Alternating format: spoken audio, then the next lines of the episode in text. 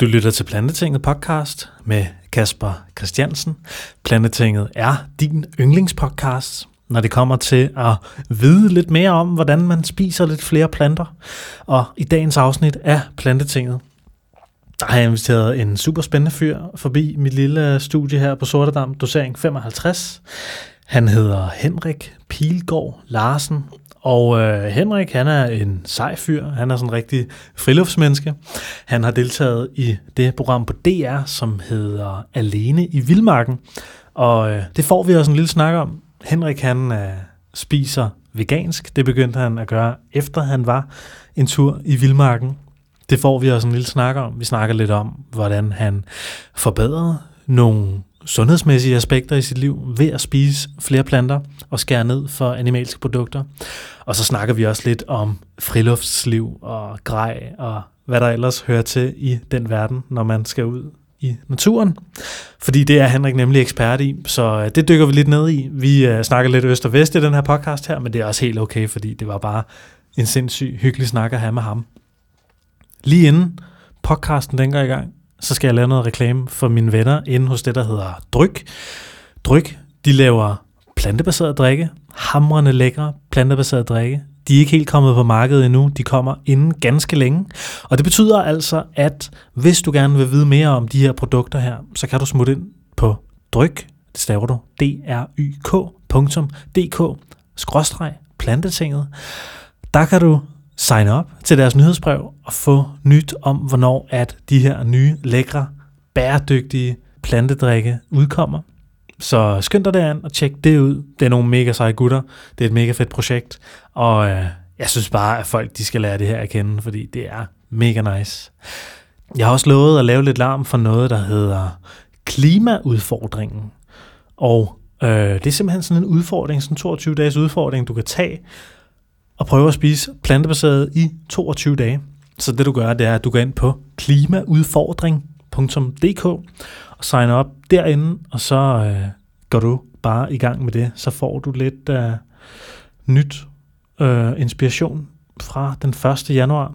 Hvis du går og tænker lidt på at lave noget øh, godt for miljøet og klimaet her fra den første, så uh, smut ind og tilmeld dig klimaudfordringen på klimaudfordring.dk. Derudover så har jeg også en masse andre samarbejdspartnere med Plantetinget, som du altså kan tjekke ud inde på plantetinget.dk.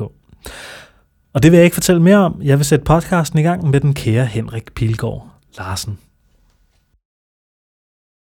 Henrik Pilgaard Larsen, velkommen i Plantetinget. Mange tak.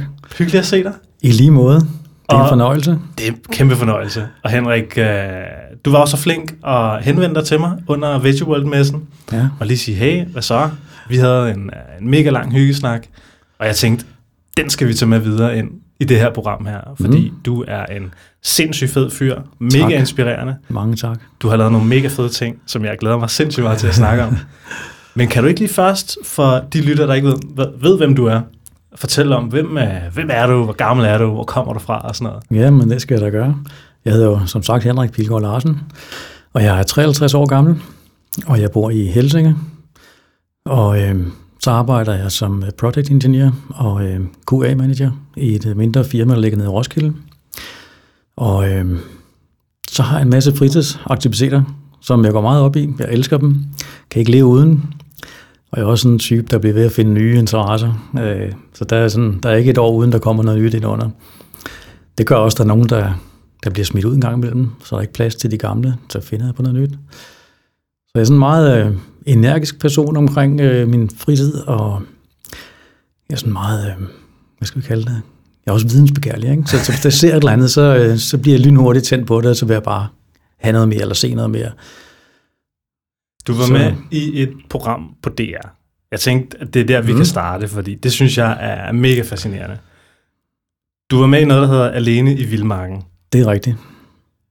Fortæl mig lidt om det. Hvorfor, ja. hvorfor skulle du være med i det?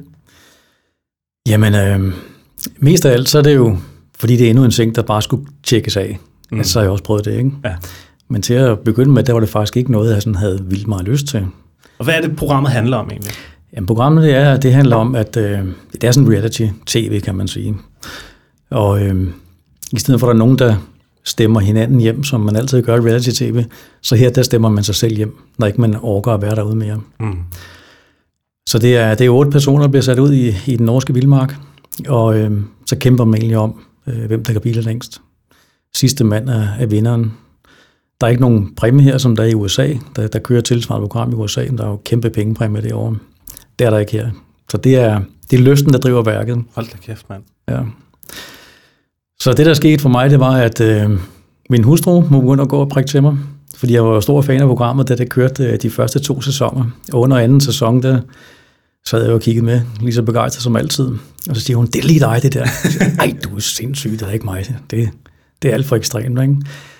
Og det gjorde hun flere gange. Så var der også en kollega, fordi vi sidder og snakker ud på arbejde omkring det her, hvordan er det at være i vildmarken, og lad mærke til, hvad han gjorde ham der, og så videre.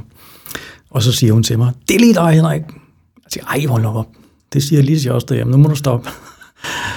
Men så på et tidspunkt, så sker der det, at øh, min hustru, hun, øh, hun begynder faktisk tro mig lidt. Hun siger til mig, hvis, hvis ikke du ansøger om, om optagelse i, den der, i det tv-program, så skriver jeg til dem.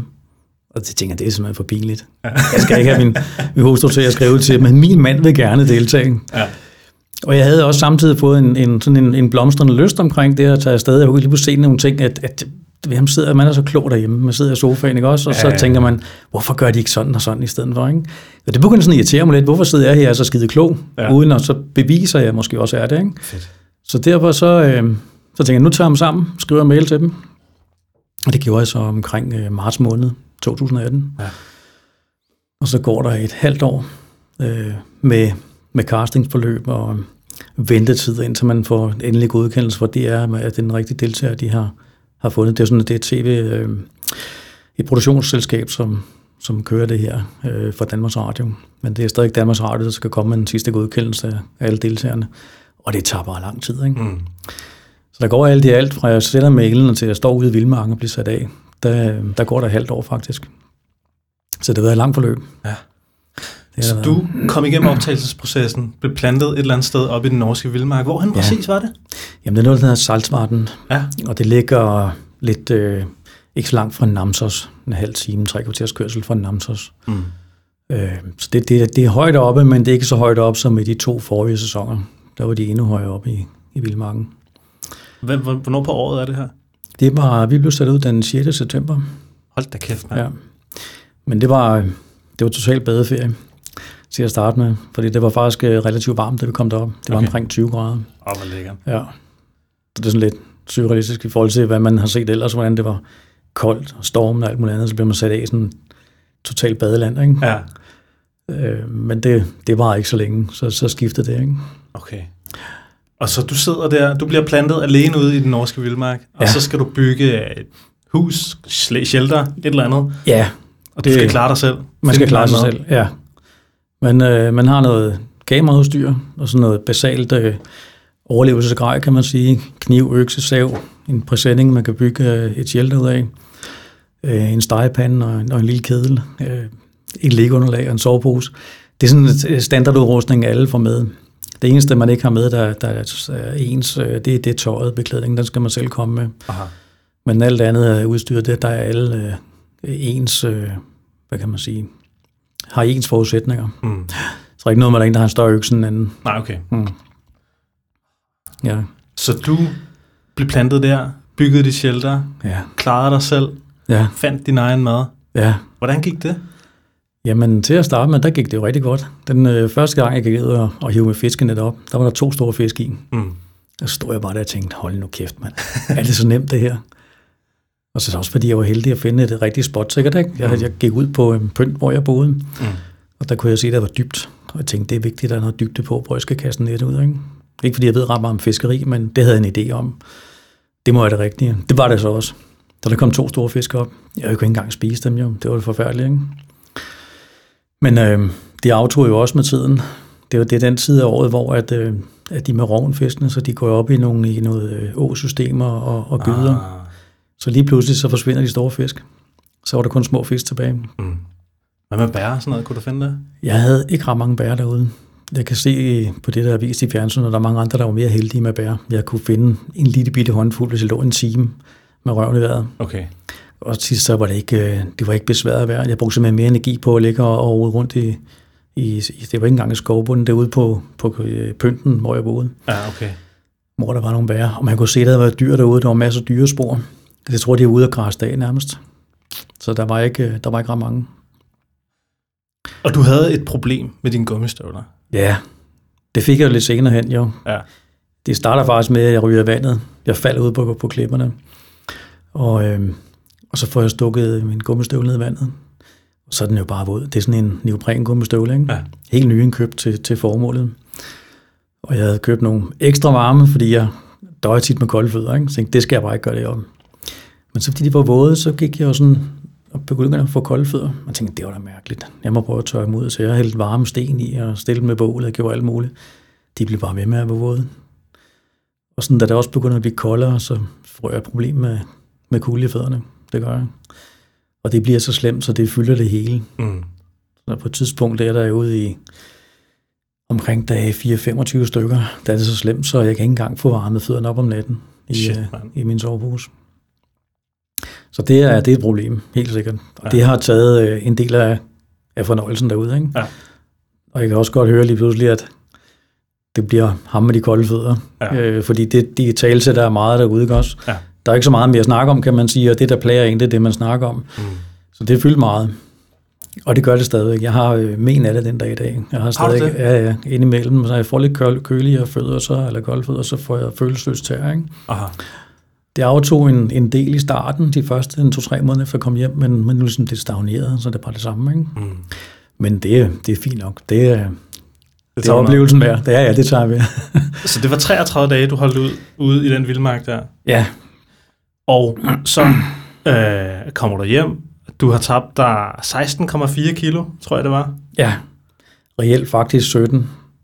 Fordi jeg stillede mig lige på en, en digital vægt øh, om morgenen, efter jeg var kommet ind fra, fra Vildmarken af. Så, så det er minimum 17 kilo, jeg har tabt. Hold da kæft, mand. Ja. Det er fordi vejninger, vi fik lavet derude, det var med tøj på. Ah, og så det varierede, hvad tøj man havde på. Ikke? Ja. Så sådan helt nøjagtigt der. Jeg ved, jeg var på 92, da, da jeg tog afsted, og jeg vejede 75, da, da jeg, efter et stort aftensmåltid oven i købet, vejede 75 kilo. Ikke? Hold da kæft. Ja. Så, Hvordan var det at spise noget rigtig mad efter... Uh, jamen, det, var jo, der. det var jo dejligt. og dejligt bare at være sammen med mennesker igen. Jamen, det var, det var en vild oplevelse. Det var, det var en lige så stor oplevelse at komme tilbage, vil jeg sige. Jeg fulgte jo en masse ting med. Når man bliver hentet derude, så, så følger der en masse optagelser med. Ja. Ja. Det er ikke sådan, at man bare hopper op i en båd. Der skal jo filmes en masse. Det kan jo bruges til, til tv, ikke? ja, at du det piller er en- dit shelter ned? Ja, man piller shelter ned, og man hopper op og ned i båden flere gange for at få de rigtige øh, skud, ikke også? Mm. Så det, det er et langt forløb, når der bliver lavet øh, dronefotos derude, når båden sejler og alt muligt. Ikke? Så det tager, jeg tror, det har taget et par timer. Der. Må vi bare gerne hjem, ikke? Jamen, det var, det var, en, det var en super oplevelse. Nå, okay. Det var det. Ja, ja. Og øhm, så sejlede vi så tilbage til det. Ja, det er ikke engang tilbage, for jeg har ikke været der før, så det kan jeg, jeg kan ikke sige tilbage. Jeg ved ikke, hvor jeg blev sat ud henne. Det har jeg aldrig rigtig kunne finde på kortet. Okay. Jeg har fundet min, min lille pynt, jeg boede ved. Den har jeg fundet på, på Google Map, ikke? men jeg kan ikke rigtig se, hvor jeg er kommet fra. Vi Nej. blev jo sat af med en helikopter, Ah, og så blev vi sejlet derfra en båd. okay. Ja. Det var også en fed oplevelse. Det er fantastisk. Ja, ja. Nå, det er jo uh, sindssygt ja, Ja, naturområde. Ja. ja. Hold da kæft, mand. Så du kommer hjem, du har tabt dig 17 kilo, og, uh, Ja. og hvad så? Jamen, Er det så bare nogle- tilbage i den normale Nej, der er igen? nogle ting, jeg, har jeg har brugt meget tid på at øh, tænke derude. Der var jo ikke andet end tid. Så, så der har jeg jo tænkt rigtig mange ting igennem. Og jeg kunne lige pludselig se nogle ting, hvordan mit liv har formet sig.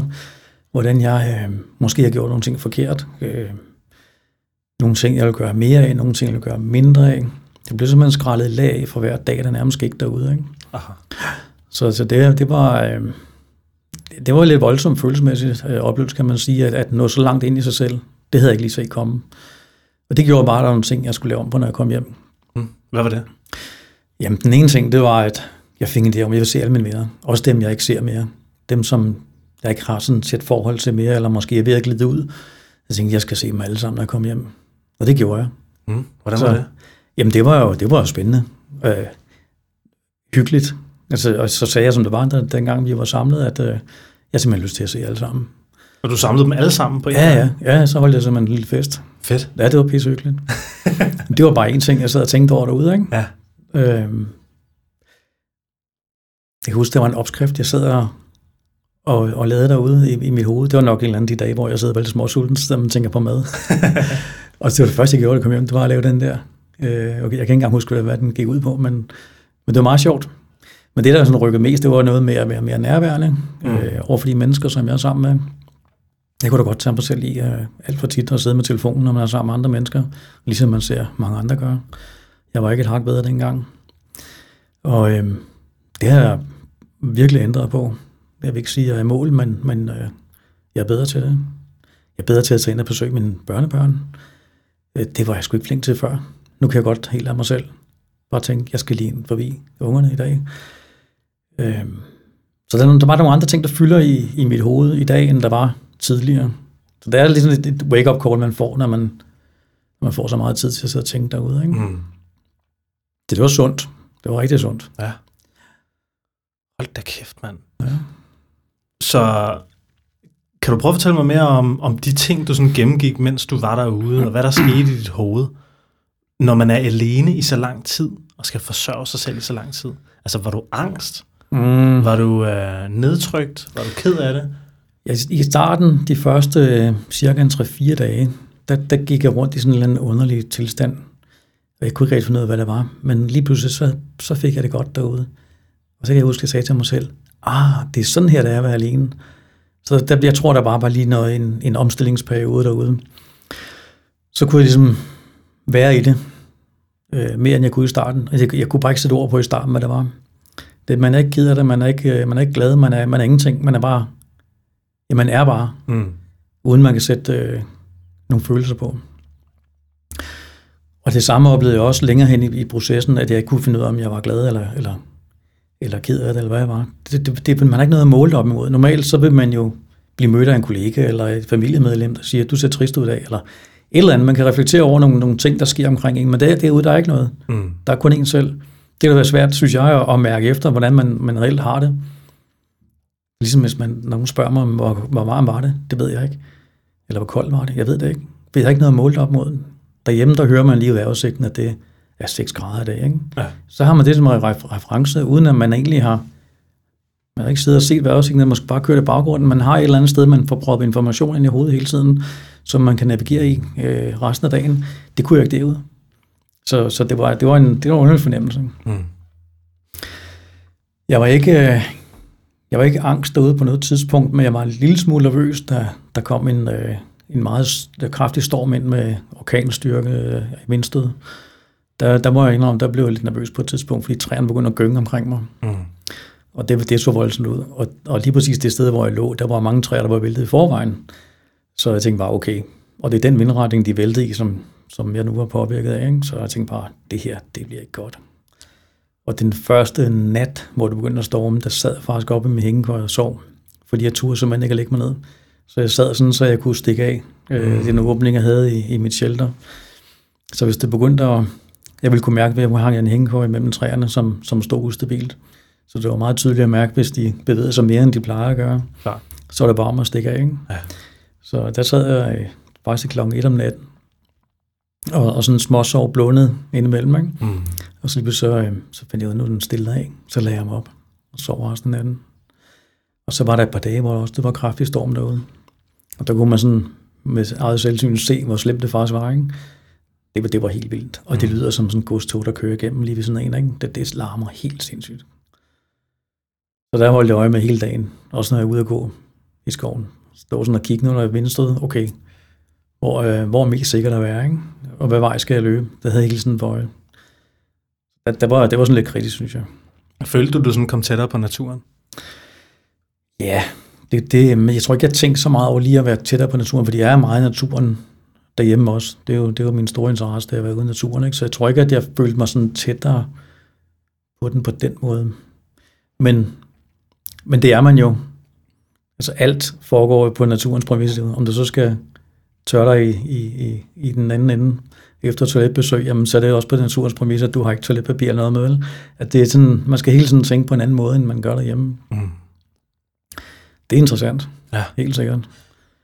På et eller andet tidspunkt i, uh, i den seneste tid ja. af dit liv, så har du taget en uh, drastisk kostændring, ja. fortalte du mig om. det er rigtigt. Kan du prøve at fortælle mig lidt om det? Det kan jeg sagtens. Det er jo lidt interessant faktisk. Øh, det der sker, da jeg skal deltage i Eline Vildmarken, der på bootcampen, der møder jeg de andre deltagere. Og øh, jeg falder rigtig godt snak med Henrik D., som han hed. Henrik Drejer. Og øh, han er jo veganer. Og øh, jeg kan huske, hvordan jeg undrede mig over det. At han skulle, det gjorde vi alle sammen. Øh, så, du kan sgu da ikke tage ud i vildmarken uden at, og spise fisk. Du er da ikke rigtig klog. Nej, nej, men det kan da også være, at jeg bliver nødt til det, sagde han. Og øh, jeg har faktisk spurgt ham efterfølgende, hvad, hvad var det, jeg sagde til dig dengang? Han kan fortælle det ordret, hvad jeg sagde. Hvad sagde du? Jeg, jamen, det var... Jeg kunne jo ikke engang huske selv, hvad det er, han har forklaret mig, men det er noget med, jeg sagde vel til ham, at, at det skulle imponerende, det der. Det vil jeg også prøve en gang. Øh, Og det er jo igen det der med, at jeg er meget videnbegærlig, så hvis jeg hører eller ser et eller andet, som, som virker interessant, jamen så, øh, så skal jeg også prøve det. Så det var egentlig, øh, det der skete, det var, at øh, jeg kom hjem fra Vildmarken, tænkte ikke så meget over det, men så havde vi sådan en, øh, et arrangement, hvor øh, alle sæsoner af Vildmarken mødtes, og øh, der var Henrik også med, og så sad vi selvfølgelig og snakkede, og blandt andet også om det her med, at han ikke spiser kød. Og så sagde jeg bare endnu en gang, at det skal jeg også prøve. Da jeg så kom hjem om søndagen, efter det arrangement her, så tænkte jeg, at øh, hvis jeg skal prøve det, så lige så godt starte nu. Mm. Der er grund til at vente. Det er ligesom en ryger, der skal stoppe med at ryge. Jamen, det kan vi gøre næste uge, ikke? Hvis jeg skal stoppe med at spise kød, så skal jeg prøve nu. Så det gjorde jeg. Og øh, der havde jeg det en film med. Og så gik der en, jeg tror efter en uge, 14 dage måske, så røg jeg heller ikke ægost mere. Det var bare sådan helt naturligt, at det skulle heller ikke være en del af, af min kost mere. Aha. Men det var jo egentlig bare for at prøve det. Og det var en, ligesom en udfordring som mig selv. Kan jeg det her? Mm. Ligesom med vildmarken. Kan jeg det her eller ej? Ja, ja, ja, ja. Så, så det var egentlig det. ja.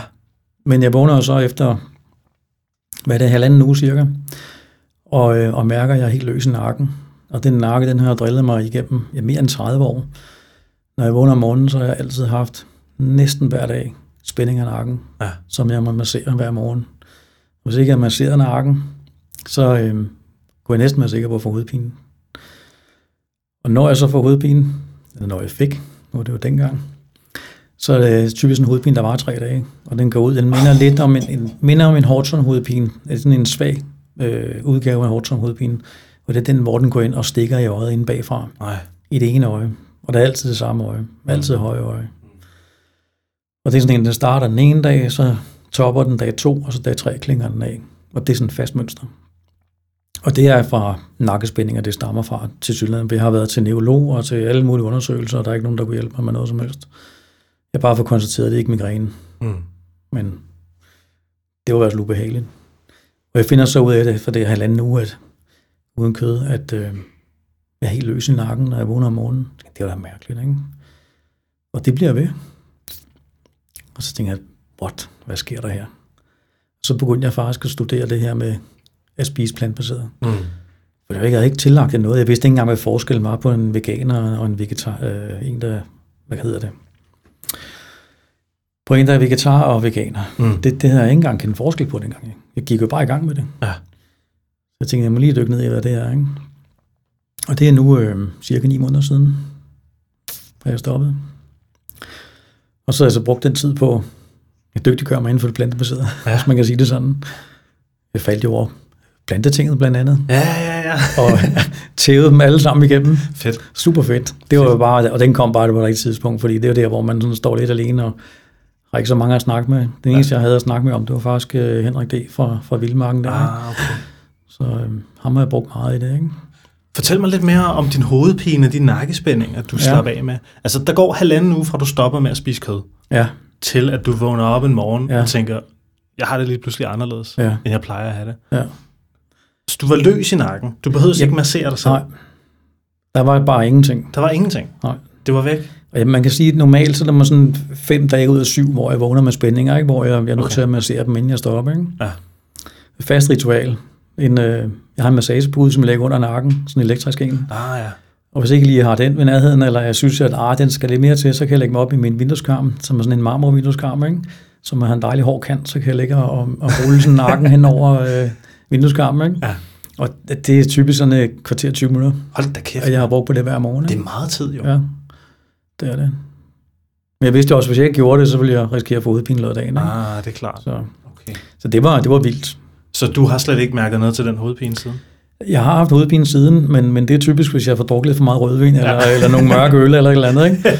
Øh, Når man så hygger sig med gutterne eller noget, ikke? Ja, eller ja. i byen, så, øh, så kan jeg stadig godt få hovedpine, ja. Men okay. ellers så, så findes det stort set ikke. Wow. Det, øh, jeg ved, når jeg har det, hvorfor jeg har det. Øh, og det, det er selvfølgelig får man lidt hovedpine, når man drikker, ikke? Ja, det er klart. Ja, ja. Selvfølgelig. Så det er, det er fedt. Og så er der også andre ting, der er forsvundet. Ja. Jeg har haft, øh, det var en gang, jeg var til en hudlæge, for jeg havde nogle hudproblemer, ikke? Så kigger hun på min negle, så siger hun, du har fingerbølnegle. Og det er da også rigtigt, når hun lige nævner det. Jeg har altid haft hul af neglene. Og så siger hun, du har psoriasisgigt. Nå, sagde jeg så. Men hun kunne ikke hjælpe mig med det, jeg havde af hudproblemer. Og det er mange år siden. Og det her hudproblem, det var sådan, at øh, jeg havde sådan en tørhed, der vandrede rundt først på den venstre hånd i mange år. Nu den så, så flyttede den så over på højre hånd. Og det sidste sted, jeg havde den, det var ude på lillefingeren, mm. lige ude i bukket.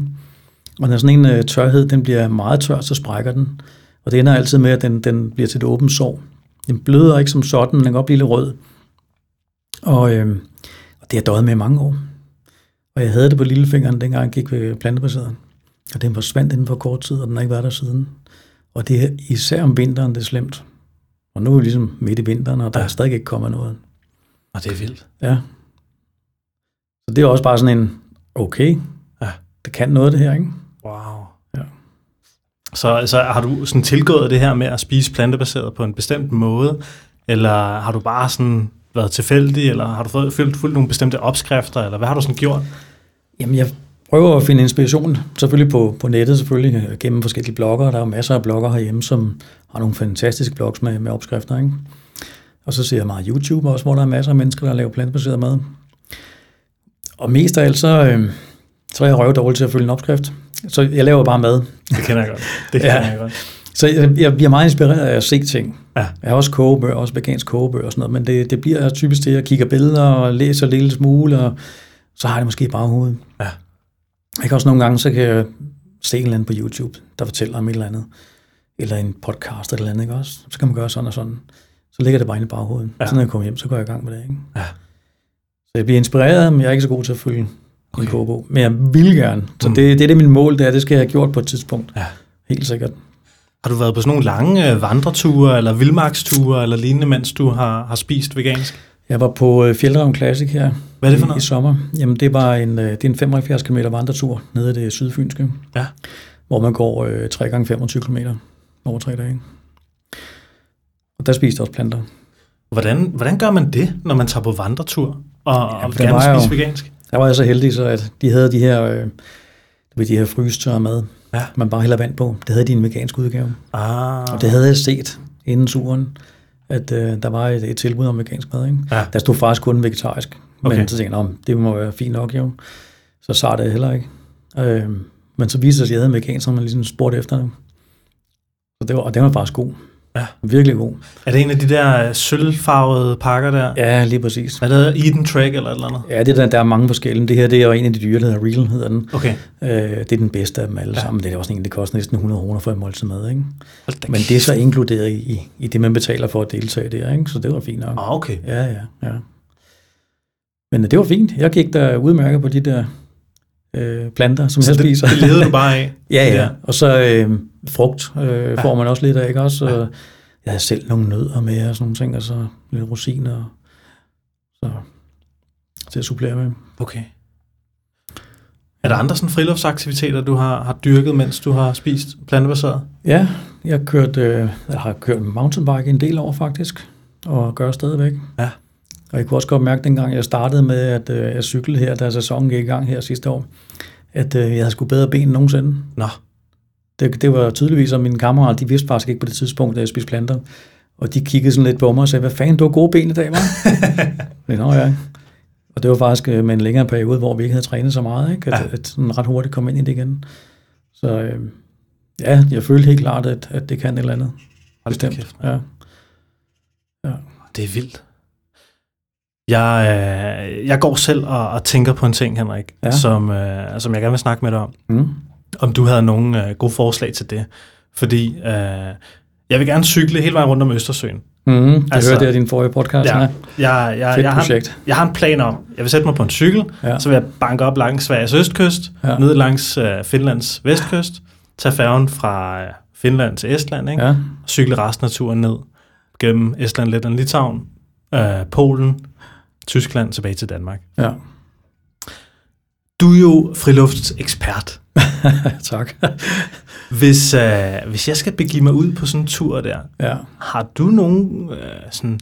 Er der noget, der lige popper op, og du, du tænker, det bliver jeg nødt til at tænke over, hvis jeg skal på sådan en tur der? Fordi jeg skal jo nok være afsted Mm. i hvert fald nok en måned, Ja, og sidde Ja, på en cykel i, Ja. en tid. ja.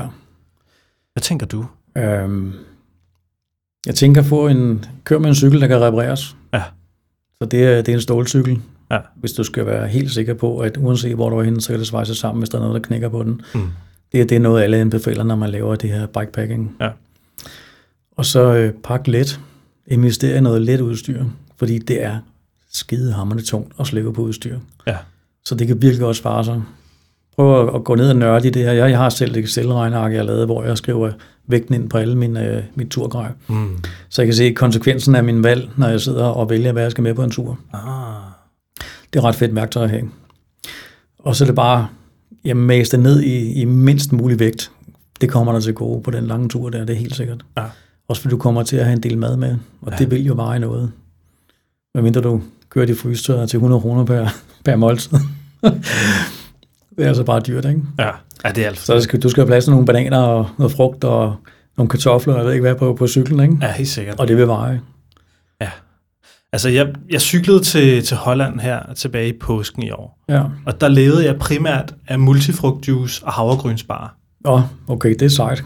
Men det var også, ja. Det var også en lidt, uh, en lidt kedelig diæt. Ja. Men det var så også kun tre dage. Ja, ja. Så altså, hvis, Der kan man leve med det jo. der kan man leve med det, Ja, men hvis det skal ja. være 10 gange så lang tid, så Ja. bliver man nok nødt til at have lidt variation. Ja, helt klart. Tror du også, man skal sådan have, have kogegrej med og sådan noget? Ja, Det tror du er en god idé? helt sikkert. Ja. Ja. Okay. Også du ved ikke, hvad du kommer ud i, om, om du kan... Øh, jeg tror nok, de lande, du kommer til at køre i, der vil du have rent drikkevand alle steder fra søerne, ikke også? Okay. Kan du drikke direkte fra søerne. Nå, Okay. Men er du et sted, hvor du er i tvivl, ikke også, så er det altså meget godt lige at koge vandet. Ja. Eller have et vandfilter med. Det er også en Ja. god investering. Så behøver man ikke koge vandet. okay. Men stadig, du vil have, du vil have behov for at have det varme måltid med en gang imellem. Ja. Efter en lang dag i pedalerne, Ja. der er der ikke noget bedre end at bare sætte sig ved sin, nu skulle jeg til at sige kødgryde, men det er det jo så ikke. Grøntsagsgryden. ja. Ja. Hvad med, øh, når man kommer sådan helt op i Nordsverige og Nordfinland og sådan Mm. tror, du, tror du, der kan være bjørne og sådan noget? Jeg kan da sagtens. Der var også bjørn der, hvor jeg var. Men det, man ser dem ikke. Okay. Men man kan være sikker på, at de ser dig, men. Ja. du ser ikke dem.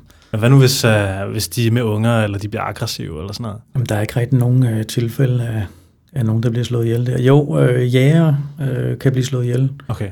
oppe i, i de nordlige Sverige og, og Norge, men, men det er typisk jæger, hvor de har en hund, som, som løber Ah. hen til bjørnen og, og tiger bjørnen, og så løber hunden tilbage til jægeren, fordi det er jo dens, det er jo der, hvor den søger tryghed, ikke? Ja.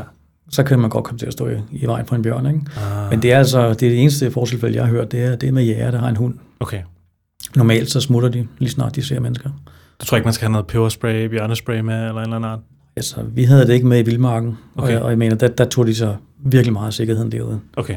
Der var virkelig taget hånd om sikkerheden, for ikke vi skulle komme til skade. Der var ikke noget værre end for et produktionsselskab og, og Danmarks Radio, at Ja, er du sindssyg, mand? at deltage i Vildmarken døde på grund af bjørneangreb og sådan noget. Ikke? Det, det ville de aldrig gå med til, så Nej. jeg vil ikke mene, det er en risiko. Nej, det vil jeg okay. ikke. Har du, Nej. selv, øh, har du selv kørt meget bikepacking? ikke meget, men jeg har kørt nogle ture. Ja. Jeg har været rundt om øh, Mont Blanc sidste sommer. Hold da kæft, Ja. mand. Vi når ikke hele vejen rundt. Der er sådan en, en vandrerute, der hedder Tour de Mont Blanc. Og øh, den er lidt for, for krasbørstig til en cyklen, faktisk. Okay. Og alle, der vi mødte på vejen, de, øh, vi mødte ikke ret mange cykler. Vi Nej. mødte nogen, når vi kom igennem byer og sådan noget selvfølgelig, men øh, ude på selve ruten, der, det var meget få cykler, vi mødte. Og dem, vi mødte, det var elcykler. Okay. Og så kiggede de jo på vores cykler, ikke? Ja. Hvad? Har I ikke elcykel? det var, der var ikke nogen, der kunne forstå. Det var meget sjovt at opleve, ikke? Ja. Men det var også så vildt, så vi måtte faktisk gå en, en del af ruten, fordi det simpelthen var for stejlt til at, at køre op af. Ej, det er heller ikke sjovt, hvis man kan gå og trække cyklen. Ej, det, det var hårdt, Ja. fordi man går skævt fra cyklen, ikke Ja, også? Og, og mange af stederne, der er det store klipper og rødder og alt muligt skal trække op over, det var virkelig græsbørstigt. Ja, okay. Det var sjovt, at vi kørte ned. Ja. De, de nedkørsler, vi fik, hvor at, at man kunne køre, ikke? Mm. Der var nogle af dem, det var simpelthen farlige også, der må man gå ned, ikke? De Ja, ja, okay. der okay. lodrette klippesider, der kæft. man kan drøne ud over, ikke? Ja. Og vi gik hen over glitcher og alt muligt, for det var en Ej. vild oplevelse. Ja. Ja. Men vi nåede kun øh, hvad, vi nåede tre fjerdedel rundt. Men så havde vi den ene kammerat, han, øh, han ville ikke cykle. Han var bare med i bil, så han hentede os. og Det var super Åh, hvor fedt. lækkert. Og det var faktisk, da vi sad og spiste pizza, den sidste pause, vi tog os inden vi skulle køre hjem, der fik jeg en opringning fra Vildmarks redaktionen, og fik at vide, at du er med. Ej, hvor Så sindssygt. det var meget godt minde at have på den tur jo. Ja. ja, ja. ja. Hvor mange dage var I på den cykeltur der? Vi brugte øh, tre dage dernede. Ja. Ja. Fedt. Så det var for få dage, det vidste vi også godt, men altså det var, nu gør vi det, og så ser vi langt vi når, ikke? Ja. Og så havde vi så den der redning ved, at den gode ven Thomas der, han, han sad i bilen og overnattede i bilen faktisk, mens vi kørte rundt, ikke? Vi havde to overnatninger op på, på bjerget. Så ja, det var meget fedt. Ej, hvor lækkert. Ja. Jeg kunne godt tænke mig at snakke noget mere om det her med at friluftsliv og tage ud og, og bare Mm. tage ud og være Ja. i naturen. Ja. Hvad er det, der sådan driver dig til altid at tage ud og, og komme ud i naturen? Og, altså, hvorfor fanden udsætter du dig selv for sådan noget, Henrik? det er godt Altså, hvorfor bliver du ikke bare hjemme i varmen og hygger dig med en kop te og ser Netflix? Ja, ja. Jamen, det startede for mig tilbage i øh, 2008. Der, øh, der blev jeg forelsket i ideen om, at jeg skulle da flyve paraglider, for det så fedt ud. Så det gik jeg i gang med at tage sådan en uddannelse, og blev pilot dengang. Og øh, det gjorde, at jeg fik øjnene op for friluftslivet. Og det var fordi, når ikke vi kunne flyve på grund af vejret eller vindretning eller noget, den ikke var i orden, så sad vi med vores små tankjæger og lavede pølser eller et eller andet på stranden, ikke også? Hvis vi fløj op i Nordsjælland på, på skrænderne deroppe Mm. eller andre steder, øh, når vi var rundt omkring i verden og, og flyve. Vi har fløjet en del i Italien, og vi har også været helt nede i Indien og flyve, i øh, det der foothills og med Himalaya. Hold da kæft. Ja, det var et fedt sted. Så vi har været rundt omkring, og, øh, og når ikke man kan flyve, det er det, man kalder paragliding, jamen så, så sad vi og lavede mad og hygge os. Ja. Og så ligesom om det bare åbnede mine øjne for, at hold nu kæft mand, den her natur, den kan et eller andet, ikke? Ja. Før det, der havde jeg aldrig tænkt over, at man kunne bruge den. Aldrig nogensinde. Så det gik i gang med, faktisk øh, med en del af vennerne fra, fra flyvemiljøet. Så begyndte vi at tage i shelter og overnat. Og øh, det gjorde vi mange gange, og så blev det sådan til nogle rutiner nærmest med, hvor vi, vi tog ud og lavede gourmetmad ude i skoven og hyggede os og ja, drak os fulde og havde skideskægt. Og nu er det forandret sig lidt, så nu gør vi det, vi sejler kajak i stedet for. Ja. Så mange af turene, vi tager i dag, når ikke vi laver en vandretur, ligesom Filteram Classic eksempelvis, jamen så tager vi kajakkerne. Så det er, kajakken er sådan set bare et transportmiddel, som, hvad kan man sige, det er, en anden, det er en anden måde at komme ud til et eller andet sted, hvor vi var overnat. Det er en anden transportvej, som, som kan noget helt andet, end, end at gå ind i, imellem noget højt siv, eller hvad det nu kan være, for at komme ned til et fedt sted ved en sø eller noget. Ja. Eller gennem en skov. Så øhm, jeg kan ikke lade være. Fedt. Og vi er mange om det. Vi er, vi er flere venner, som, som gør det samme. Og der er altid nogen, der har lyst til at tage med på en tur. Ikke? Skal man så gøre det alene, eller skal man gøre det sammen med nogen? Altså, det er jo altid hyggeligt at gøre det sammen med nogen, men jeg gør det også alene nogle gange. Okay. Jeg kan sagtens tage en tur og ligge i en, i en skov med hængekøj alene. Okay. Det har jeg gjort flere gange, ja. Hvor, og hvorfor gør du det? Helt alene? Jamen, det er jo også bare et eller andet med at komme ud og mærke naturen. Det kan da være, at der er nogen, der ikke lige uh, kan den dag, ikke også? Så tænker jeg, men så gør det jeg selv. Så er det bare at få lavet sig et lille bål og hygge sig lidt. Øh, bare være sig selv. Ja. Mærke stillheden. Det tror jeg er vigtigt. Hvorfor Det- tror du, det er vigtigt? Jeg ved ikke, jeg tror, det er, det er godt for os alle sammen lige at få hvile hovedet for alle de der påvirkninger, der er øh, rundt om os. Mange af dem kunne man måske selv vælge fra, men det gør man jo ikke, når de er der. Mm. Man kan hele tiden lytte til en podcast, eller se noget YouTube, eller se noget fjernsyn. Altså, der er så mange ting, at, at man kan lade være med, men, men de sker jo bare i vores liv. Ja. Så stillhed, det er, det er sjældent, at det sker. Og det oplever man sådan, når man er i skoven. Så skal man vælge det til. Ja, man skal vælge det til, ja. Ja. ja. Og Så kan det sagtens være, at jeg har min iPad med, og så sidder jeg og, og kigger lidt på, på et eller andet, øh, der interesserer mig derude, men, men jeg har jo stadig en stillhed omkring mig. Ja. Og jeg vælger lige præcis, hvornår den skal køre, og hvornår ikke skal køre. Ah, okay. Hvad med her om vinteren her? Synes du, det er sværere at komme ud og, og nyde ja. naturen? Det kan godt være sværere. Ja. Ja, helt sikkert. Okay. Især sådan en vinter, som vi har haft her med, med så meget regn. Ikke? Ja. Det, det har ikke været sjovt, jo. Nej. Så er vi jo mange af os, vi har jo alt muligt andet også at tage os til, så det er jo ikke, det er jo ikke sådan noget, der sker hver weekend. Nej. Det er det bestemt ikke. Okay. Det kunne være fedt, hvis det var, men det er det ikke. Nej. Der kan være langt imellem, at vi laver en tur. Okay. Jeg var selv, øh, jeg kan huske, jeg selv som dreng, der var jeg spejder, og så var vi tit ude på sådan nogle vandreture, og Ja. sov i shelter og alt sådan noget der. Og jeg kan bare mærke sådan i, mit, uh, i mine teenageår og mine tidlige 20'er, der er sådan kommet lidt væk fra det. Men jeg kan mærke, at jeg vil rigtig gerne tilbage til det. Ja. Fordi at, uh, at det har bare virkelig givet mig virkelig meget i mit liv. Og det har virkelig... Uh, jeg tror bare, det udvikler en som person at komme ud og Mm, det gør det lære at lave et bål, Ja. og finde noget mad, ikke? og klatre lidt i nogle træer, ja. eller øh, se nogle vilde dyr og sådan noget. Ikke? Altså især når man Mm. kommer fra byen, som jeg er opvokset i, ikke? Ja. så tror jeg, det er rigtig sundt. Og det kan jeg bare mærke, det, er- det trækker rigtig meget i mig, at komme ud og, og få nogle flere naturoplevelser. Og så sidder jeg her og har mega meget lyst, og så er det bare mega koldt og, og Ja. nederen, ikke? Og jeg har ikke en sovepose til at kunne sove udenfor i så koldt vejr. Og sådan. Mm. Og det, det, man skal jo have noget udstyr, der virker til den her årstid, hvis man tager afsted. Ikke? Mm. Jeg har prøvet mange nætter, hvor jeg ligger og froser derude, og ja. Det er ikke sjovt. Nej, det er ikke sjovt. Det Ej, er det ikke. jeg, var på en, øh, jeg var på en vandretur med to venner sidste år i påsken i Sverige. Og jeg havde taget en sommersovepose med. Mm. I, uh, og det var bare uh, minusgrader om natten. Ja.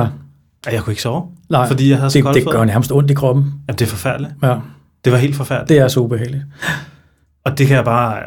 Den erfaring fik jeg der, og tænkte, Mm. okay, det skal jeg ikke udsætte mig selv for igen. Nej, Men så fik jeg også lært det på den hårde måde. Ikke? ja, Og så har man den læring med videre til næste gang, man skal ud. Ikke? det er rigtigt.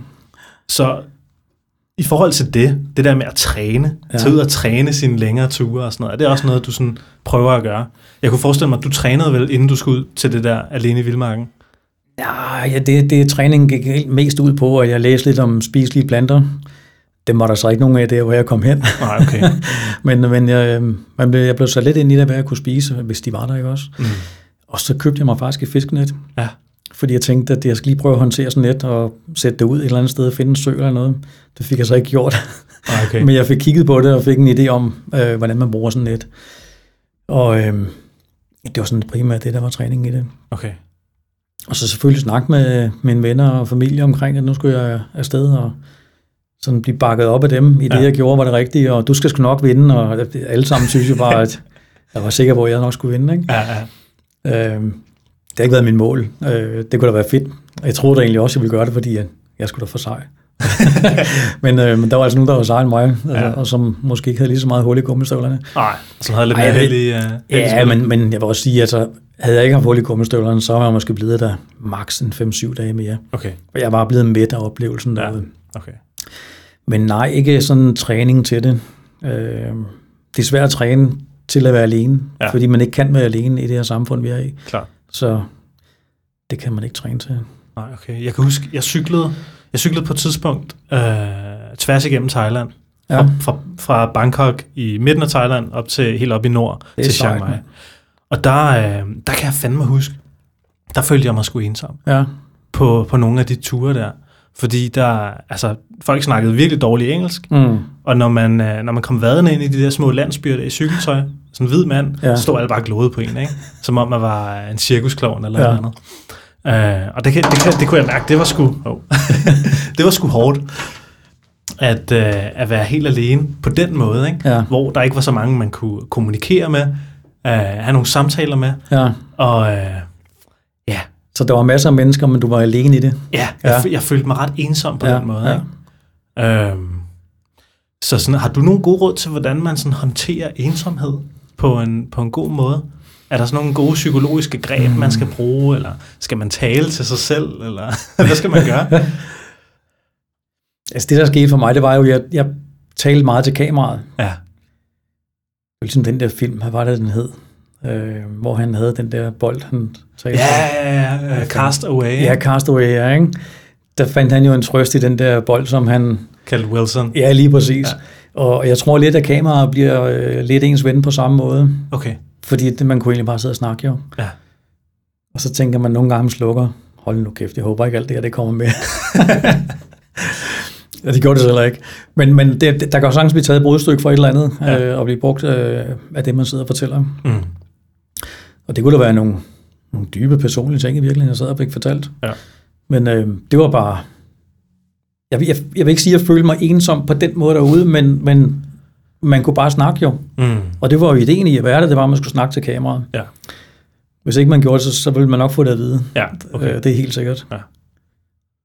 Så, øh, men, men jeg har ikke sådan følt mig ensom, ensom. Nej. Jeg har da ikke savnet øh, venner og familie. Sådan, øh, det var først til sidst, især da jeg tog beslutningen om at tage afsted. Der kunne jeg mærke, at jeg savnede dem. Ja. Men de havde jo sendt mig afsted med masser af kærlighed, og, og jeg skulle fandme bare vinde det her, og du, du skal ikke høre mere forløb, ikke? Øh, selv noget i firmaet, der sagde det til mig, da jeg spurgte om fri. Så siger jeg, jamen, det kan du godt. Men på en betingelse. Vi kan ikke have taber ansat her. så det var ligesom om, okay, hvis du kommer hjem og ikke har vundet, så er du fyret. Ja. Selvfølgelig bare en joke, men det var meget sjovt. Nej, så jeg, havde ikke, jeg kunne ikke tillade mig at, at, at savne mit liv derhjemme. Nej. Det ville ikke være okay, når jeg er sendt afsted på den måde, som jeg er.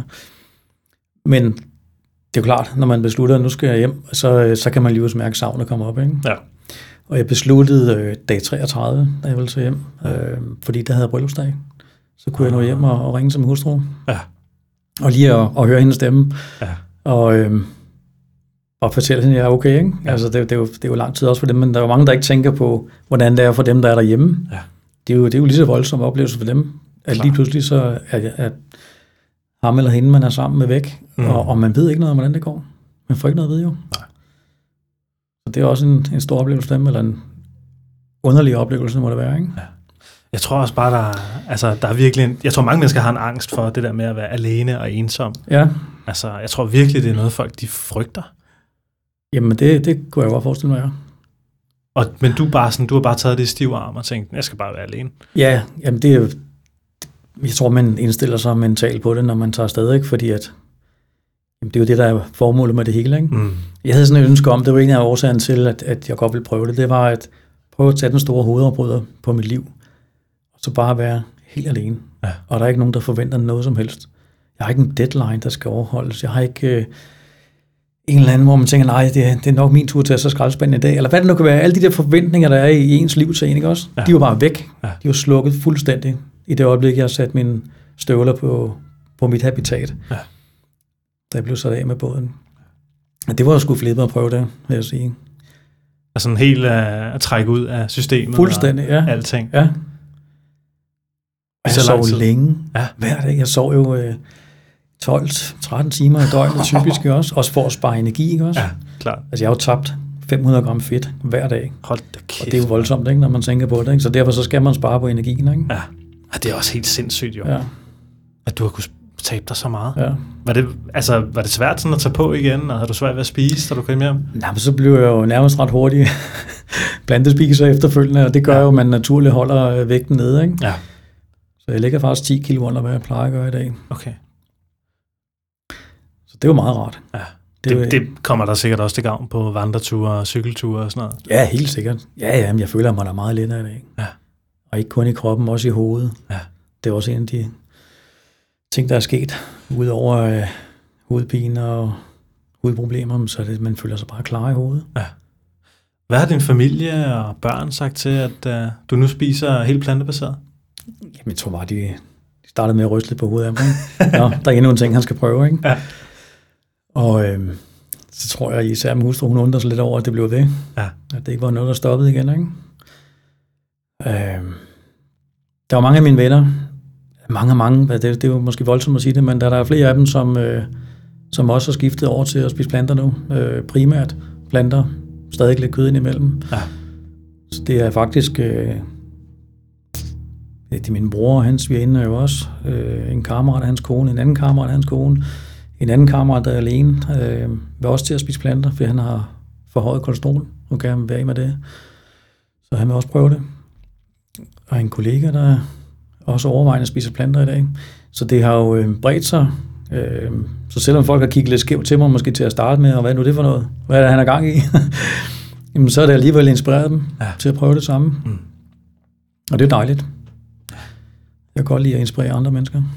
Du er jo, altså, du er jo 53 år. Ja. Vi, vi hører tit, uh, i hvert fald, jeg, jeg sidder jo her hos Dansk Vegetarisk Forening, Ja, og vi sidder snart tit og snakker om de her ældre mænd over 55. ja, Der er meget stærkt rodfæstet i deres holdninger omkring, hvordan tingene skal være. ja, Og øh, du ved, vi spiser kød, og, og det der øh, vegansk mad, det er noget, det er noget fucking pjat, ikke? Ja. Og, og du ved, du, du er ligesom en af de her mænd omkring de 55, ja, der har taget et så voldsomt skifte, ja.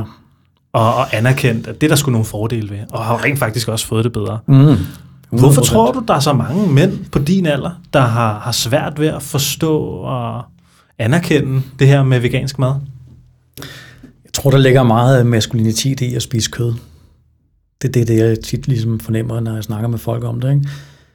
Øhm, Jeg kan bare ikke se det maskuline fordi at man går ned og vælger en steg i en kølemonter. Ikke? Der er ikke nogen, der er ude og, og jagte et eller andet dyr med de bare næver, øh, som man gjorde i gamle dage. Mm. Øh, jeg, jeg tror, der, der, det er en del af forklaringen. Og så øh, misforståelse omkring øh, kost og ernæring generelt. Der er for mange af de her historier med, vi skal passe på kulhydrater og spise nogle flere proteiner. Mm. Det, den kører bare rundt ud i samfundet. Ja. Og den, den har forankret sig, så det er meget, meget svært at, at ændre det. Mm. De fleste kigger mærkeligt, når man siger til dem, jamen der er også proteiner i grøntsager. Det kan jeg slet ikke forstå. Men det er der jo rent faktisk. Jeg plejer gerne at spørge, hvor tror du, konen får sine proteiner fra? Ikke? Ja. Så, nej, så det, det tror jeg, det er derfor. Men du har jo også ja. selv øh, været ude og slå fisk ihjel og sådan noget, ikke? Været selv ude at fiske og ja. ude og finde din egen mad på den ja. måde. Så, så man kan også på en eller anden måde sige, at du har lidt mere en, øh, et lidt bedre grundlag, tror jeg, for at kunne tage den her beslutning og ja. for at kunne forstå øh, fødekæden. Ikke? Jeg, har, jeg har sgu aldrig slået dyr ihjel for at spise det i mit mm. liv. Ja. Uh, måske har jeg slået en snegl ihjel som barn, bare fordi... Uh, ja, ja, fordi man kunne. fordi man kunne, ikke? ja. Nej, men jeg har altid haft problemer med at slå dyr ihjel. Jeg har gjort det, jeg har haft øh, høns øh, for mange år tilbage. Ja. Det er måske 25 år siden efterhånden. Jamen, der var det jo blandt andet for at spise dem. Men jeg havde det, kan jeg godt love dig. Okay. Og en af gangene, hvor hovedet røg for øksen der, ikke også? Så lå den og blinkede med det ene øje, og den kiggede op på mig, ikke? Det ja. der hoved, der lå delt på kroppen, ikke? Det var sådan, nej mand. Tænk på, hvad den tænker på mig, ikke? Mens den er blodet lige ud af hovedet på den, ikke? Ja. Ej, det er ubehageligt. Jeg har aldrig kunne lide det. Okay. Og jeg skulle altid have dem i fryseren, for ligesom at få lavet noget distance til det her stykke kød. Og øh, senere hen, der har jeg faktisk også haft grise. Vi boede på landet nemlig. Ja. Så vi havde sådan nogle vietnamesiske hængebusvin i en periode. Og det var også med det for at spise dem. Ja. Gik meget godt med det første hold. Næste hold, de var simpelthen så kælende. Så det, det var, de lagde ned, når man kløede dem, ikke? Og, ja. og sådan lukkede øjnene og lå bare og nød det, ikke? Så den blev værd for gode venner med. De smagte ikke særlig godt, dog. Nej. Det måtte vi kassere, vi kunne ikke spise dem. Hold da kæft. Ja. Så jeg har aldrig været god til det.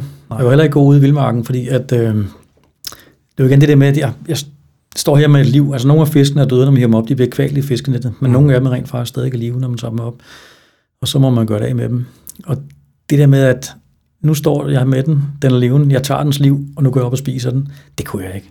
Så jeg brugte rigtig mange timer på at, at ryge den hen over et bål. Sådan typisk en 4-5 timer, selvom jeg var pissehammerende og sulten, ja. så er det bare sådan, dig skal jeg ikke spise lige nu. Det kan jeg sgu ikke. Så jeg skulle simpelthen have den der distance til, til det levende væsen. Aha. Så det brugte jeg meget tid på i løbet af dagen. Og nogle dage var det også helt umuligt at holde gang i bålet. Ja. Det kunne også være en udfordring, jo, fordi der var så meget regn, som der var. Ikke? Det regnede trods alt øh, næsten udelukket 21 døgn.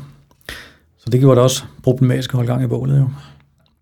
Men øh, det gjorde jeg bare, at jeg fik lavet en afstand, eller kan man sige, fik sådan en distance til det dyr, jeg havde måttet aflive. Ikke? Mm. Og så var der faktisk også to fisk, der gå ud øh, igen, fordi at øh, ja, den ene gang, der gik jeg ud på, på molen, eller ikke molen, på pynten, hvor jeg boede, hvor jeg havde sat mit net. Og det var tredje dag eller sådan noget.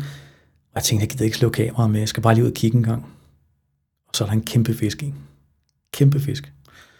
Ja, den er næsten en meter lang. Den er sindssygt stor, og jeg råber bare, nej, der kan da ikke slå ihjel. og så stod jeg og kiggede på den, og så tænkte jeg, det kan jeg rent faktisk ikke, fordi jeg kunne ikke spise den, og det var der, hvor det var næsten 20 grader til at starte med. Ikke? Ja. Så øh, jeg ville ikke kunne opbevare den. Nej. Og der var flere kilo kød i, jo. Det, det ville jeg ikke slet ikke kunne fortære. Jo. Mm. Så den satte jeg ud igen.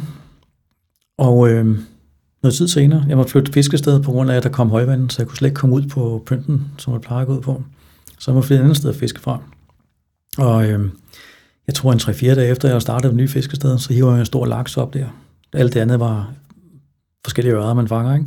Men der, der kom rigtig laks op på cirka en 55-60 cm, hvad jeg tror, den havde kæmpe stor. Ikke? Og der stod jeg igen og kiggede på den. Jeg tænkte, det kan jeg ikke. Jeg kan ikke spise den. Mm.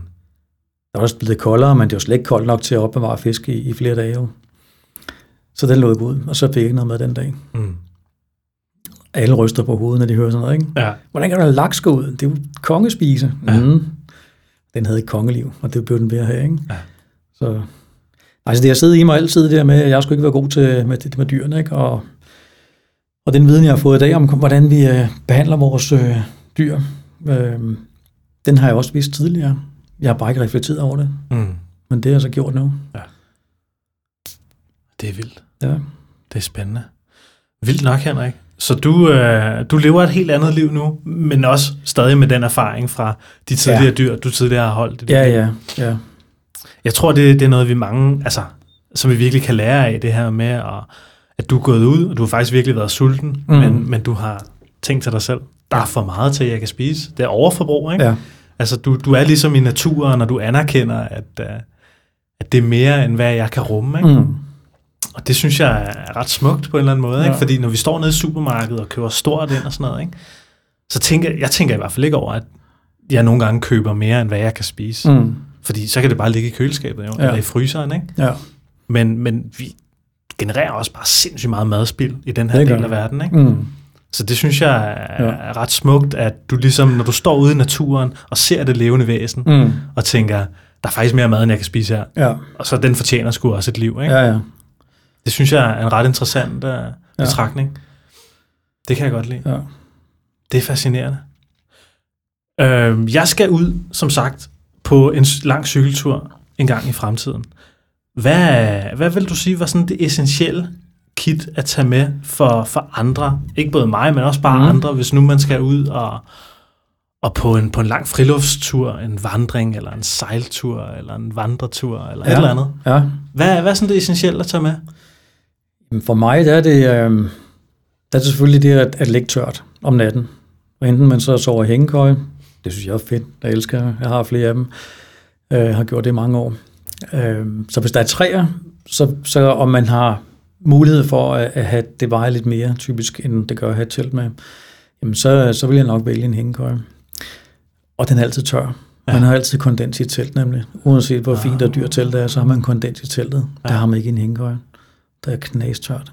Okay. Så det er, det er en vigtig ting. Man skal ikke tørt. Enten man bruger telt, eller man bruger øh, øh, bioark-poser, kan man jo også købe i dag, som, som er, er fine at lægge i. Men sådan en, sådan en hængekøj der, vejer den mindre end et telt, eller vejer den mere? Ej, mere typisk, fordi Okay. man, man både har en tarp med, altså præsending, man hænger henover, øh, så hængekøjen i sig selv, og så skal man have en underquilt, som er isoleringen nedefra, Ja. øh, den kulde der nedefra. Hvis man lægger bare en hængekøj, så bliver man iskold, Ja. også om sommeren. Okay. Så der skal man have en underquilt. Selvfølgelig så kan man gå efter nogle letvægts underquilt. Men øh, vil sige, at hvis man virkelig minimerer det, så kan det godt være, at man kan komme til at, at veje sådan nogenlunde det samme som et, et, et telt. Det vil sige så omkring en måske halvanden, to kilo, Okay. tror jeg, man kan gøre det på. Okay. Med alt i alt, med sovepose og det hele. Ikke? Og det med sovepose? Ja, Så det kan godt være, så kommer jeg måske på to et halvt måske. Okay. Ja, det er nok det omkring. Ja. Men det fylder også en del. Ja. Så, så der, der, der er sådan, man skal afveje flere af de her ting. Hvor meget fylder det, hvor meget vejer det. Ja. Og så er der, hvor jeg ikke går på kompromis, det er med liggeunderlag. Ja. Fordi at hvis ikke jeg får en god nattesøvn, så, så er dagen bare smadret, ikke? og min ryg er der også. Så øhm, et godt liggeunderlag, helst med noget lidt mere bredde på, end, end de der helt smalle. Ja. De smalle, hvis man vender sig, så lægger albuen ud over den ene side eller noget. Ikke? Øhm, man får for meget afbrudt søvn, når, når ikke man ligger ordentligt om natten. Ikke? Så et, et godt og varmt liggeunderlag, bredt, der, der, der har jeg ikke noget med. Der slæver jeg 700 gram. Det er meget for et liggeunderlag. Ja. Men, øh, men det har jeg valgt at, at tage med mig, uanset hvad jeg har ture, så, er det, øh, så skal jeg bare ligge godt. Hvis ikke jeg kan hænge køjen med. Aha. Det kunne jeg ikke på fælgereven eksempelvis. Okay. Der vil den fylde for meget, og der var ikke nogen træer. Der skal man ligge på en mark, der bliver tildelt til alle deltagerne. Ikke? Ja, okay. Så det er bare her, og der må ikke være nogen andre steder. Nej. Okay. Klart. Så kan man ikke sove i hængekøj. Nej. Så. Okay. Og hvad mere? Jamen så øh, en god sovepose, som passer til sæsonen. Ja. Der kan man jo spare noget vægt. Man skal ikke gå med vintersovepose som sommeren. Øh, så, så tag en, der passer til temperaturen, så kan man spare øh, måske 3, 4, 500 gram eller sådan noget på, på en sovepose, som er virkelig vigtigt at spare, Mm. når de hænger på ryggen, hvis det er som vandretur. Ja. Igen, bikepacking, der er man lidt mere frit stillet i forhold til, hvad man kan slæve med. Det er ikke lige så hårdt at slæve væk på en cykel, men jeg vil stadig anbefale, at man holder så langt nede som muligt. Mm. Og så skal man have noget kogegrej Ja. til at lave noget mad på. Jeg bruger selv en øh, lille gasbrænder, og øh, den er ikke større end en lille titaniumskop. 1.500, hvad den er. Den- Den er 5 dl? Nej, det er den ikke. Jeg tror, den er 4 dl cirka i størrelsen. Aha. Det er lige præcis sådan, så gasflasken kan stå ned i den. Aha. Så når jeg lægger låg på det hele, så er brænderen nede i, i, øh, i den her kop her. Ja. Det er rigeligt. Der er lige præcis øh, det vand, der skal være til, hvis man bruger det her frystør med. Og man kan lave kaffe på den, eller te. Så øh, det er sådan meget minimalistisk kogegrej i virkeligheden, ikke? Ja. Ja. Det er det, man skal. En god kniv. Ja. Ja. Og har man plads, en lille økse, så man kan lave sig et godt bål om aftenen, når man sidder ved, og så har slået lejr, ikke? Ja. Det synes jeg er vigtigt. Der er ikke noget federe end at sidde rundt om bålet, når man er færdig med at gå eller cykle, eller hvad man nu gør, ikke? Nej, helt sikkert. Ja. Helt sikkert, mand. Hvad med... Øh, hvad med... Ja, mad. Hvad er, du, du siger frugt og de her øh, små poser her. ja. Er der andet, man bør prioritere? I forhold til mad, Hvad med drikkevarer og sådan noget? Hvad med vand? Har Jamen- du energidrik med og sådan noget? Nej, altså hvis jeg kører lange ture på mountainbiken, så kan jeg godt finde på at tage sådan nogle elektrolytter ja. I min øh, drikkedunk om i rygsækken. Og der har jeg lavet sådan et, en snedig pose. Jeg kan ikke lide de der poser, der smager af plastik. Nej. Så jeg har bare taget sådan en bag-in-box vinpose der. Ah, hvor smart. Og den så smider jeg fryseren Ja, og så med vand i. Ja. Så har jeg en stor isklods, og så kaster jeg så, øh, eller hælder vand oven i den med de der elektrolytter. Så er jeg kold ved den hele dagen. Der. hold da kæft, mand. Det er ret fedt. det er sgu da genialt. Ja. Men det kræver så lige, at man har en fryser. Hvis jeg ikke har en fryser, jamen, så må man nøjes med, at det bare bliver lunken vand, jo ikke? Det er faktisk ret sjovt, fordi du, at du siger det der, fordi uh, de der camelbacks der, Mhm. mm. det kan også af plastik, det vand. Ja, jamen, det er forfærdeligt. Det, det klør i munden på mig, når jeg drikker det. Jeg, jeg kan simpelthen ikke klare det nu. Men så sådan en vinpose der, Ja, det er fandme et uh, pro-tip. jeg har ikke set nogen andre gøre det, men, øh, men det virker. Og det jeg gør, når jeg kommer hjem fra en tur, så øh, skyller jeg den, så godt jeg kan, og så ruller jeg den sammen, smider den i en plastikpose, og så ned i fryseren. Ja. Hvis så er der ikke nogen bakterier, der kan leve i den, så er den frisk næste gang, jeg skal bruge den. Det er fandme smart. Ja. Og jeg har ikke været udsat for lækage nu i dem. Nej. Og så har jeg brugt den i en periode, så skifter den ud. Så er jeg bare en ny, ikke? Ja, ja. Ja. Wow. Det er meget sjovt. Det er fandme et godt trick. Sindssygt. Jeg har prøvet flere af de der plastikposer der. du. Der- De siger alle sammen, at de ikke øh, smager plastik, men Nej, det, gør de jo. Det gør de. Ja, ja. Og så sætter der sig, så, så sætter der sig lidt snask i, i slangen nogle gange også og sådan noget. Jamen, det er ulækkert. Det kan godt blive lidt Ja, ulækkert. ja. Så, øh, så Ja. det, det er sgu en god workaround. Den Ja. havde jeg ikke selv tænkt på. Fedt. Fedt. Hvis, øh, hvis der sidder nogen derude, der godt vil i gang med, med friluftsliv og, og vandretur og sådan noget, hvad er sådan dit number one tip til dem? Start med YouTube. Ja. Jamen, det er bare et fedt sted. ja. Øhm, der er al den information, man kunne tænke sig, den, den ligger der. Mm. Det er bare søg det. Ja. Jeg har fulgt en, der hedder Darwin on the Trail, eksempelvis en fra USA. Han har gået alle de store vandreture. De her, øh, hvad pokker de hedder? Appalachian Ja, Trail Appalachian og- Trail og, og hvad de hedder alle ja. sammen, der går, ikke? Han er super fed. Altså, han viser alt det der letvægtsudstyr, hvad han bruger, ikke? Og, og han afprøver det til grænserne, så man får også at vide, at "Nå, men det her det virker ikke alligevel. Det er et rigtig godt sted at starte. Aha, Darwin on the Trail. fedt. Ja. Og så er der mange andre. Der er jo hundredvis af af gode kanaler, hvor man kan hente en masse inspiration, ikke? Ja. Helt sikkert. Det er fedt. Ja. Henrik, vi har snakket en time. Har vi det? Ja, Hvor jeg, jeg sagde jo til dig, at det ville gå stærkt. Ja. Men, øh, og jeg tror måske også lige så stille, vi skal til at, at lukke ned for dagens program. Mm. Men, og jeg, og jeg vil gerne sige tak for øh, al den viden, du har delt. Alle de Jamen, øh, oplevelser og tanker og historier. I lige måde. Det var da hyggeligt at deltage. Men har du noget, du sådan afslutningsvis har lyst til lige at, at sige i podcasten? Mm. Jeg, jeg, kan, jeg kan sige Ja. det på den her måde. Hvis, hvis du døde i morgen, ikke? hvis Ja. du skulle dø i morgen, Ja. hvad vil du så sige til resten af verden, inden du gik herfra? Jamen, så vil jeg nok sige, gå ud og gør det. Prøv at slippe fjernbetjeningen. Jeg hører alt for mange mennesker sige, at de ikke har tid. De synes, det er fascinerende, det jeg gør i mit liv, men de har ikke tid. Og så stiller jeg bare spørgsmålet, jamen, hvor mange timers fjernsyn ser du om dagen? Så vi kan jo godt, altså der er jo, vi har jo masser at gøre med i virkeligheden. Der er 24 timer i døgnet. Vi har masser af tid til også at komme ud og, og bevæge os og føle og mærke naturen, bruge vores krop. Mm. Jeg elsker det, jeg kan ikke lade være med det. Og jeg synes, alle skulle gøre det. Ja. Lev, øh, lev jeres eget liv, i stedet for at leve jeres liv igennem andre på tv. Det er nok det, jeg vil sige. Mm. Stærkt. Hvis man øh, måske sidder derude og brænder ind med nogle spørgsmål til dig, Mm. eller tænker, at øh, man gerne vil have et råd til en tur eller et eller andet, Ja, hvordan Så kan man så kontakte dig? så skal folk da være velkommen. Det er helt sikkert. Fedt. Jamen, det bliver på Facebook. Ja. Det er det eneste, jeg har på, stort Ja. set. Og der kan man bare søge mit navn, Henrik Pilgaard Larsen. Ja. Og så har jeg en øh, YouTube-kanal. Ja. Ikke, at der sker noget særligt på den, men øh, jeg lægger lidt film op en gang imellem, når jeg, jeg har været på en tur, så tager jeg lidt billeder eller lidt videofilm. Og hvis jeg laver et eller andet skørt, Ja. øh, så, så lægger jeg en film op der. Så det er ikke en, en, en interessespecifik kanal, det er, sådan, det er bare noget i mit liv, jeg lægger det op, fordi det, det er en nem måde at dele turene på med mine venner, som har været med på turene.